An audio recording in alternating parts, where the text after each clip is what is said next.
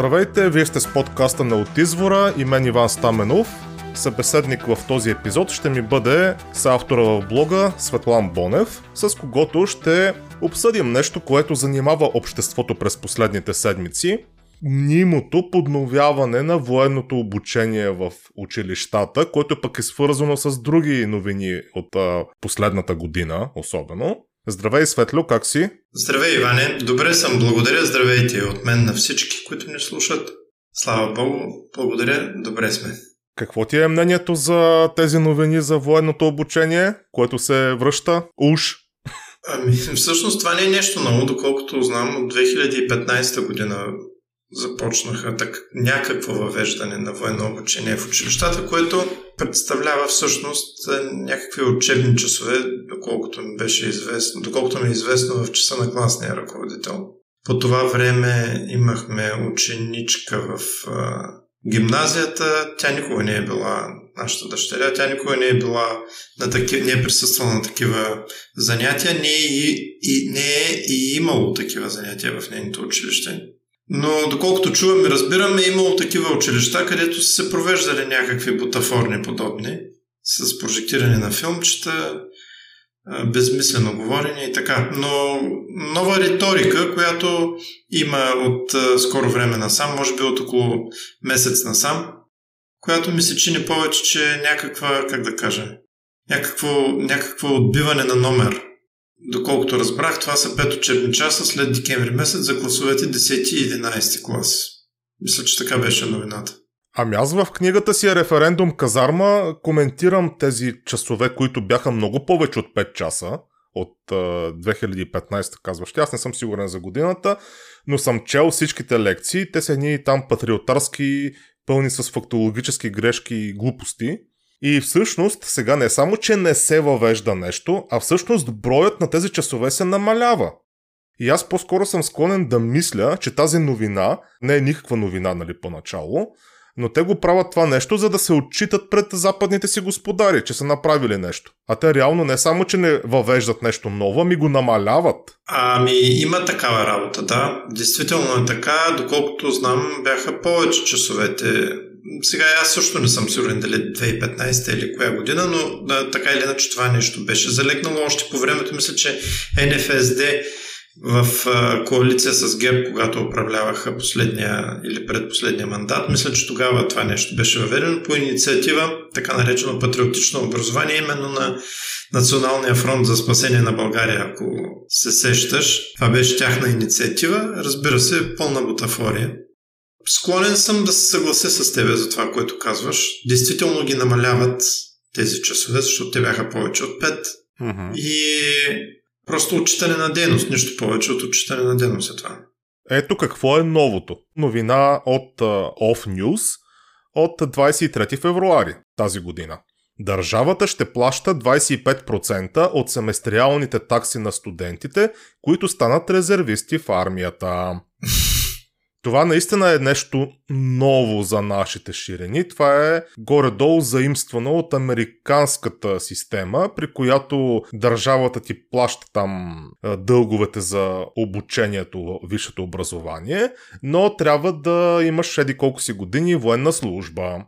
И това тук нещо се опитват да го въвеждат по някакъв по-българен вариант, защото 25% от семестриалните такси колко са там? 250 лева ли са? Колко са? Ами не знам колко са, те са раз, различни са, но... Да, да, различни са, но е смешна сума. Да, не са някакви крупни суми на фона на американските университети, сумите в американските университети. И срещу тези смешни суми, всъщност ти ще минаваш, предполагам, там някакво бутафорно военно обучение, ставаш резервист, и понеже вече формално се водиш за военно обучен, подлежиш на мобилизация. Защото резервистите подлежат на мобилизация и въобще военно обучените. Точно така. Ето какво правят. Подмолно. Основната им цел е тази, но, но ще ударят на голям камък, както удрят на голям камък в много неща. И трябва да разберат, че всъщност те са ненавиждани. Политическата класа у нас е ненавиждана от народа. Няма нито една политическа класа в годините, която е била представлявала политическа класа в годините, която да не е била ненавиждана от народа. Могат да бъдат повече от сигурни в това. И това нещо се увеличава и се радикализира даже положението. С всяка изминала година се река. То се вижда и по изборните резултати. По-точно по не, не, не съучастието на хората в изборните резултати. И най-смешното е, когато Румен Радев ти излиза и ти обяснява как щял там неговата пиар агенция, сигурно му прави, му пише речите, да обяснява на българите защо трябвало да има по-голяма избирателна активност, защото не била такава, каквато трябвало да бъде, според него. Каквато трябвало да бъде. Да, те искат да бъдат легитимни, но никога няма да бъдат легитимни, защото са презирани. Разбира се. Но самата идея е, че те живеят някакъв измислен свят. Точно така е, да. Те си мислят, че ще излезе, ще ми обясни и аз като някакъв шаран ще налапам кукичката и ще отида да гласувам за него. Няма да гласувам за него. За никого няма да гласувам. Не мога да говоря от името на всички, но това, което виждам сред младежите, защото имам наблюдение върху немалка част от тях и като просто нямат никакъв шанс да ги накарат да, да, да участват в една такава работа, като военщина. Военщината няма място в университетите и в училищата по никакъв начин. Специално Румен Радев, той пък може да бъде сигурен, че ще обере всичката негативна енергия на хората, защото той излъга толкова много хора, които имаха някаква, как да кажа, някаква дори остатъчност в а, добронамереността си към политическа класа и въобще към, към политическата класа. Но той специално може да бъде сигурен, че ще обере абсолютно пълната негативна енергия на хората и омразността на хората към политическата класа у нас. И аз нямам намерение да говоря от чуждо име, но от свое име мога да кажа, че ако имах някакви симпатии към него през 2020 година, в момента ми е един от най-ненавижданите и типажи в политиката. Дори повече от Боко Тиквата. да, със сигурност е така. Не само на тебе. на много хора. Ама толкова ми опротивя с неговите шизофренични изказвания веднъж така, веднъж инак, в България така, в чужбина инак, с това, че се прави на света вода не напита, че ни натресе тук разни умно красавци. Да, да, да. И после обяснява как едва ли не шарлатаните излъгали и него. Айде, моля ти се. Напротив, точно благодарение на него тези шарлатани се появиха на сцената политическа у нас. Точно благодарение на него и няма извинение за това. Никакво. Е в няколко правителства, съставени от него. Тези са ясни. Аз а, мисля, че по тази тема много, много вече няма какво да се казва. Военщината у нас няма как да поникне. Това съм повече от сигурен. Има една остатъчност, може би, не, не знам, не мога да кажа колко, но със сигурност тя не представлява български народ, които имат някаква склонност към военщина. Е, гитката на възраждане, сектантите на Може би да. Въпреки, че не, не по-малко, не по-малко залетнали по военщина са и десния, или той е всъщност психоляв сектор. Да. А, ама те искат а, други да воюват. Те са малко по-особен вид войнолюбци. да. Ня, някой друг да ходи да мре за тях. Но това е с което се изчепва всъщност военщината у нас сред народа и сред хората. Изобщо. Тук обаче можем да добавим един штрих допълнителен, че особено военщина, насочена към Русия, към която основателно или по-скоро не българите питаят някаква любов, просто е невъзможно да се случи. Никакъв шанс. Независимо от тази любов дали е основателна или не към Русия, не можем да отречем нейното съществуване и просто искам да видя как ще накарат дори не нови мобилизирани, сегашните военнослужащи, може би преобладаващата част от тях, да ходят да се бият за Украина срещу Русия. Просто искам да видя как ще го направят това нещо. Мен лично ме напушва на смях, само като си помисля. Да, да. Смешни са, буквално са смешни. Но аз мисля, че тези са ясни.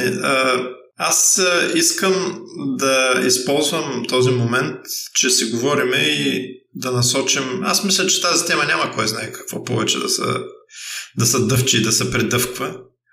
Но има нещо, което се случва по света от, ние го следим от доста време, но то все по-явно става. Не знам, може би и други хора го забелязват, че пророчествата се изпълняват пред очите ни в днешно време. По едно на седмица. Да, да, много често взеха да се случват събития, които буквално се препокриват с пророчество. Имам предвид събитията, които са на изток от нас, между Русия и Украина, а пък Китай, това, което се случва в далечния изток на Русия и Сибир, и Штатите, разбира се, и въобще Западния блок. И това е, че в последния месец Китай всъщност излезе с, даже мисля, че по-малко, послед, последната седмица Китай излезе с едно предложение за мирен план за конфликта между Украина и Русия.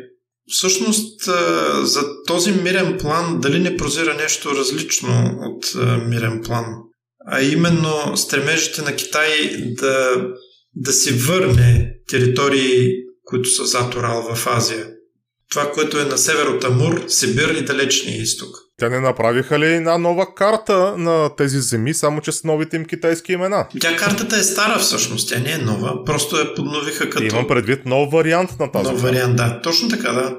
Направиха. И тази карта а, все повече така ме навежда на тази мисъл за изпълнение на едни пророчества, в които се казва, че Китай ще вземе Русия и то по такъв подмолен начин зад гърба им, че ще действат уж като приятели, а на практика те ще вземат това, което им аз мисля, че и то си е и тяхно, то ни е на Русия. Макар за Сибир да се говори като за Русия и за далечния изток да се говори като, като за Русия, но там всъщност не е Русия думи на митрополит Методий Кусев, които са изречени по времето на към края на Първата световна война. Казва се из погрома на България виновникът на митрополит Методий Кусев. Това е старозагорския митрополит Кусевич или Кусев, който всъщност е и прототип на Талевия, на Димитър Талевия герой Лазар Глауше в четирилогията.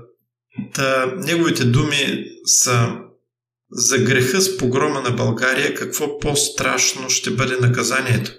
Величието на Руската империя се дължи на теократизма, в кавички е написан. Основата върху която се съзида Великата Руска империя, върху която се крепи, беше режима на теокрацията. Да се върши всичко по волята Божия, за Негова слава, да освобождава от властта на мусулманите поробените християнски народи – Тая основа теократизма окончателно е разрушена от речения грях – погромът на България. Следователно става въпрос тук една отметка само за това, което се случва след Първата световна война, Ньойския договор и така нататък. Всички знаем за следствията от Първата световна война. Да продължавам. Следователно, Руската империя остава без основа и като такава ще се разгроми и ще се разпадне. Всички край Балтийски области Финландия, Остландия, Литва, Полша и Бесарабия и се отнимат. От Малорусия, Украина, се образува отделна самостоятелна държава. Губи целия Кавказ, владенията и в дълбока Азия хвъркнуват. Сибир отива на Япония и на Китай. От Русия ще остане едно московско царство. Руската дипломация во главе със своя император приготовляват такъв кюляв на Руската империя. 1914 година Стара Загора. Виждаш ли нещо пророческо в тези думи? Сбъдват ли се тези думи според тебе? Е, че се сбъдват, сбъдват се. Друг е въпросът, че освен като пророчество, аз това нещо бих го определил и като проклятие направо. Да, така говори наистина като проклятие. Една част от е, него вече се е случило. Финландия, Литва, Полша, Бесарабия, Малорусия, Украина. Те са вече самостоятелни държави, т.е. не са част от Руската империя. Можем ли днес Русия да я разглеждаме като империя, макар че се нарича федерация? Тя си е такава, де-факто. Хората си я разглеждат както си искат Русия. Аз мога да дам примери за така наречените езотерици, окултисти, уж штайнеристи и уж дановисти които виждат в Русия нещо, което първо не е и второ няма как да бъде на този етап. Точно така. Какъвто и да било спасител на света.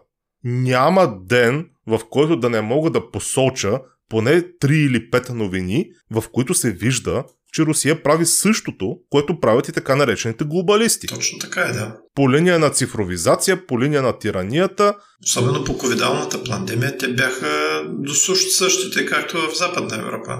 По налагане на терористични мерки над, над своя народ. Единственото нещо, което ги различава от а, западните глобалисти, това е отношението към джендаризма. Там и всичките тия извращения, но то е просто заради колорита на народа, а не защо не искат и това да нещо да направят. Друг е въпросът, че по принцип Русия си е много напред и в това отношение. Да, точно така е. Значи като чета някакви дановисти, как ми говорят как Русия вече се извисила като дърво и всичките славянски държави ще се приютат под нейните клони. Тия хора нещо добре ли с главата не мога да разбера. Къде го виждат това нещо? Пък ми цитират и Штайнер. Штайнер говори. Ясно, недвусмислено. Русия ще има водеща задача чак след 1500 години и това е така, защото той казва, в момента е управлявана от лицемери и цитирам грубокопачи на съвременната цивилизация. Това е едно на ръка. И второ, този дух, който някакви руснаци в далечното бъдеще ще управляват, още не е изработен. Той не съществува в реалността. Той витае в духовния свят над руския народ. Той буквално го казва. Той витае над руския народ и разни ариманисти и други грубокопачи на цивилизацията го експлуатират като го изкривяват. Изкривяват импулсите в диаметрално противоположна посока. И това нещо се вижда точно в новините всеки божи ден. Стига да има очи, то даже не е нужно да имаш кой знае какви очи или уши да ги видиш и да ги чуеш, защото то е очи избождащо. Не, просто не трябва да си материалист. Да, да, да, точно така е. Значи, значи в момента, в който ти си материалист, ти си склонен да гледаш нещата двуполюсно, не виждаш спасение никъде нагоре по вертикалата и затова ти си се вкопчил в Русия или съответно в НАТО, другия лагер, които те са си скачани съдове. Разбира се. Значи умно красавците с тяхна, тяхния натовизъм и идиотите от другия спектър с а, тяхната русофилия, която всъщност е русофобия, защото ти не можеш да си путинофил и да си русофил. Това са противоположни неща за мен. Те са врагове на руския народ на практика. Да. Кремълската шайка е враг на руския народ. И всичко, което е свързано с Кремълската шайка. Те не са представители на руския народ. Няма какво да се изненадват хората, че ги били лъгали, че ги били Предавали те първа. Предавали те първа и така нататък. Те никога не са били едно. Еми да. Да. Никога не са били едно, за да се обърнат и да почнат да предават. Имаше един руски филм, преди време, който се казваше Враг пред портата. Също не съм сигурен руски ли беше или западен беше, но ставаше въпрос за битката пред Сталинград. Врага не е пред портата, уважаеми. Врага е вътре. И той е в Кремъл, за дебелите стени на Кремъл. Точно там се намира врага. И в тяхната олигархична политика, олигархична шайка, където всъщност са всичките в врагове на народите. Във всяко едно общество има политико-олигархична шайка, партийна политико-олигархична шайка, която всъщност е враг на собствения си народ. Без изключение по света. Обаче, нали знаеш какво казват а, някои като а, Анастасия Гешева или пък имаш един Ангел Тодоров ли какъв е, не го знам точно, или Тодор Ангелов или нещо такова беше, които ти казват, започна обаче битката срещу вътрешните предатели. Не дават нито един пример, наричат да речем, ето Шойго е един от тези соросоидните предатели, дъщеря му не знам си къде е можела да си ходи свободно. Ама чакай, кой какво направи срещу Шойго?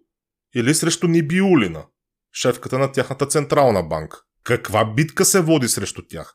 Напротив, има си колаборация, никаква битка не се води. Абсолютна колаборация има. Това, това за битката, че се води срещу петоколонниците на Сорос, си е някаква фантазия тук на, на хора без никаква връзка с реалността.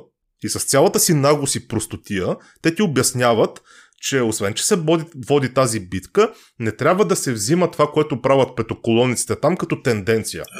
Е, как да не го взема като тенденция, като пак казвам, всеки ден между 5 и 10 новини мога да посоча, че това нещо се допуска в Русия да се случва и се допуска дори от съпартийците на Путин, от неговата партия. И аз трябва да мисля, че Путин си мълчи за сега, защото ги дебне.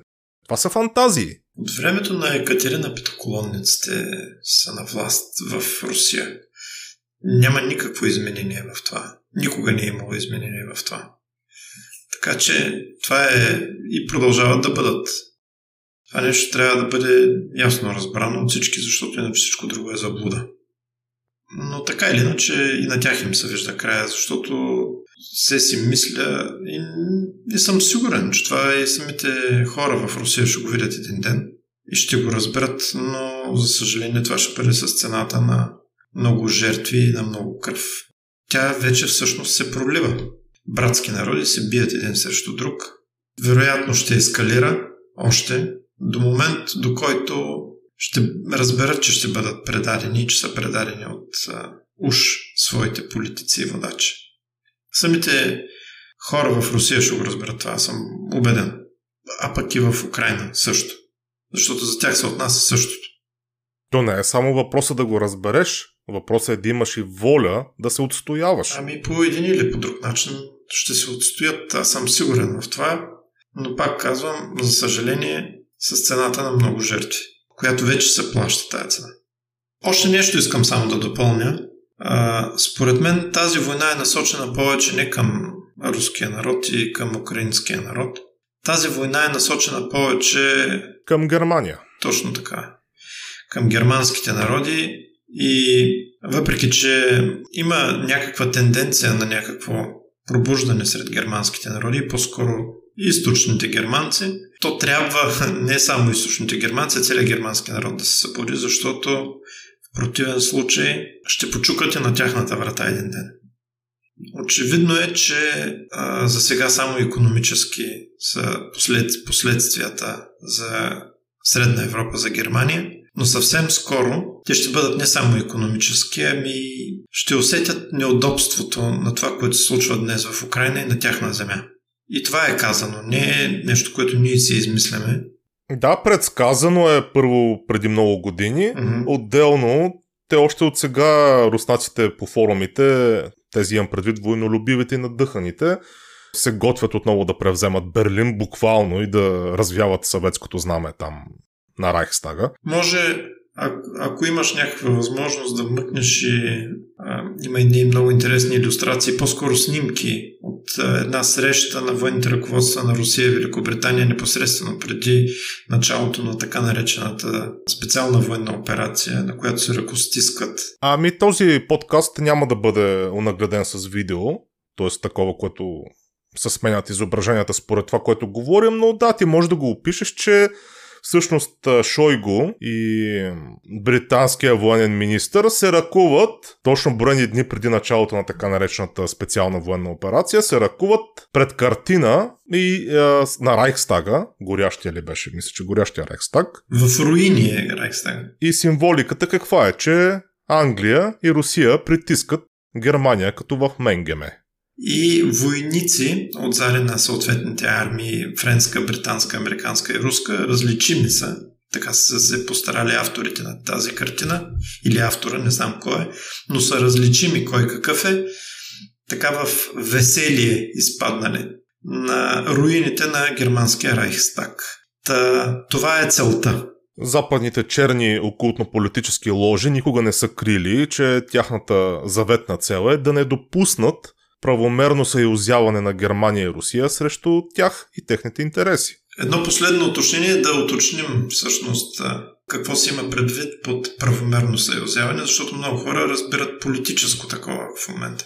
Правомерното съюзяване е такова, което се противопоставя и изобличава западните ложи. Тоест ние не можем да очакваме политическо съюзяване на Русия и на Германия, то няма да даде по-различен резултат. Имам предвид на ниво политици, на ниво партийни лидери, на ниво държава. Не говорим за такова нещо. С тези, които са сегашните водачи, няма как. И смятам, че това е повече от ясно. Еми, нека приключим за този епизод. Вече наближаваме половин час, няма смисъл да го правим по-дълъг. Съгласен. Ако имаш да добавиш нещо. Ами не. Не, освен това, че да си отваряме очите по-широко и за да виждаме по-ясно това, което се случва и да не бъркаме собствените си фантазии и пожелания с реалността. Точно така. Еми това беше от мен Иван Стаменов и Светлан Бонев. До следващия път. До следващия път.